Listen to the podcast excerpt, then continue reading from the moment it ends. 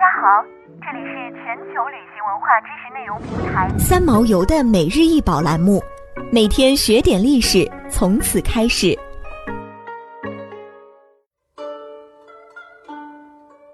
蕉叶纹水晶杯，高四点二厘米，长十八点七厘米，宽七点一厘米，水晶质，椭圆形杯，奢口，浅腹，通体光素，器形宛如蕉叶。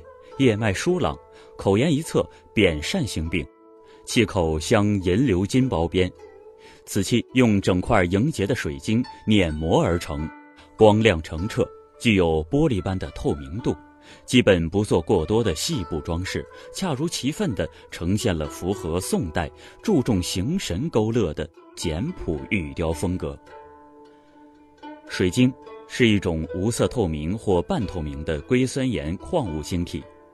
其成分为二氧化硅等，其硬度不低于模式七级，故雕刻难度较高。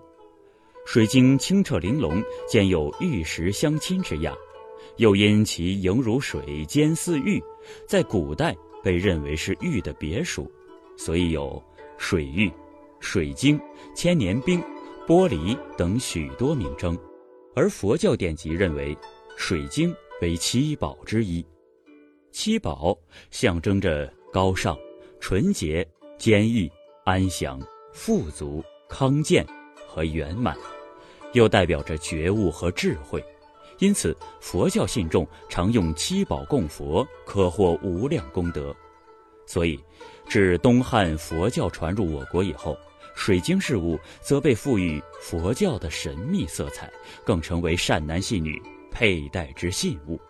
宋代。是中国玉文化发展史上的一个重要时期。宋代所用玉材以和田白玉为主，还有水晶、玛瑙等。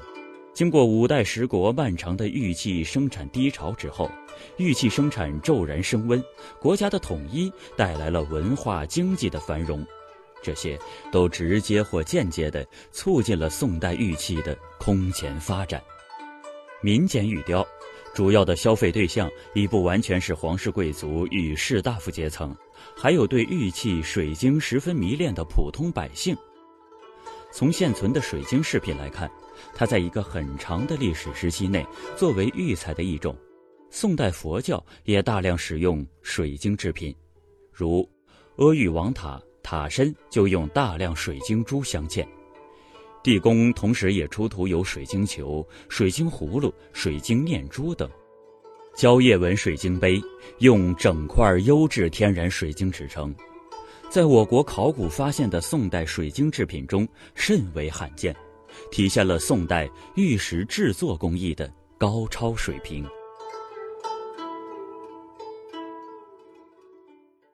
想要鉴赏国宝高清大图，欢迎下载三毛游 App。更多宝贝等着您。